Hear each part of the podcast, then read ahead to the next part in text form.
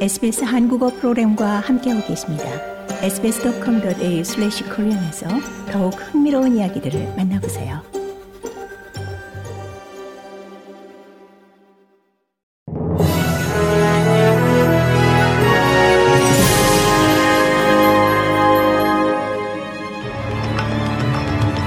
(2023년 10월 26일) 목요일 오전에 SBS 한국어 간추린 주요 뉴스입니다. 앤소니 알바니지 호주 총리가 조 바이든 미국 대통령을 백악관에서 만나 사이버 안보 및 해양 방위 등에 대해 논의했습니다. 양국 정상은 태평양 지역 안보에 대해 논의했으며 여기엔 태평양 도서 국가들의 이 해적 케이블을 통한 인터넷 연결 개선을 위한 공동 협력 등도 포함됐습니다.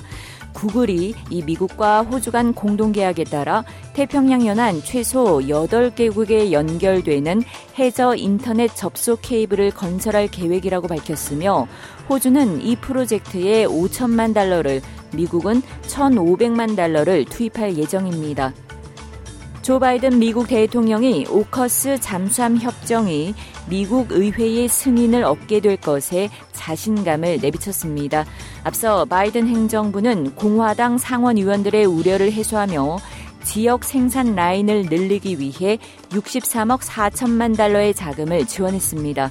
바이든 대통령은 오커스를 지원하기 위해 34억 달러의 추가 자금을 호주에 요청했다며 호주가 이 협정의 일환으로 이 미국에 상당한 투자를 하고 있다고 강조했습니다.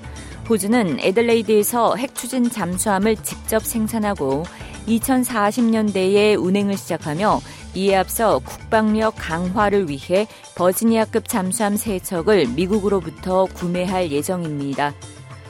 시드니 council 한 곳이 가자 지구의 휴전이 선포될 때까지 팔레스타인 국기를 게양하겠다고 밝혔습니다. 노동당 주도의 동의안이 캔터베리 뱅크스타운 council에서 승인됐습니다. 시드니에 거주하는 무슬림 4명 중 1명을 대변하는 캔터베리 뱅크스타운 council 지역은 주요 무슬림 지역사회입니다.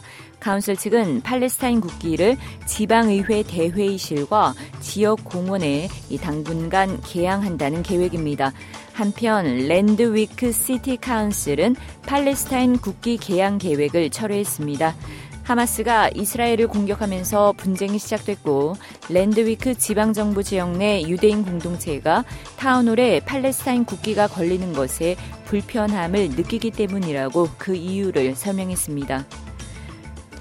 러시아가 블라디미르 푸틴 대통령 참관 아래 이 적의 대규모 핵 공격에 대응하는 핵 훈련을 진행했습니다. 러시아군은 지상, 해상, 공중 등 이 전방위에서 핵 억지력 훈련을 수행했다면서 훈련 중에 실제 미사일의 발사도 이루어졌다고 강조하며 발사 영상을 공개했습니다. 이번 훈련은 러시아 상원이 이 포괄적 핵실험 금지 조약 비준 CTBT 철회를 의결한 지 몇 시간 뒤에 실시돼 긴장감을 높였습니다. 푸틴 대통령이 최종 승인하면 러시아의 핵실험 금지 조약 비준 철회가 확정됩니다. 고국에서는 럼피스킨병 발생 지역이 늘어나며 확산 조짐을 보이자 이 방역 당국이 백신 접종 대상을 전국으로 확대하기로 했습니다. 정부가 국내에 긴급 도입하기로 한 백신 물량은 400만 마리 분으로 다음 달 초까지는 백신 접종을 완료해 하루빨리 안정화를 이끌겠다는 계획입니다. 정부는 한우 고기 도매 가격이 10% 넘게 뛰는 등 심상치 않은 조짐에 대해서는 단기적인 현상이라고 설명했습니다.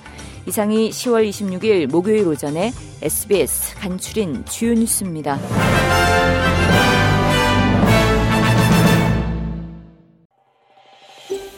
더 많은 이야기가 궁금하신가요? 애플 포드캐스트, 구글 포드캐스트, 스포티파이 또는 여러분의 podcast를 통해 만나보세요.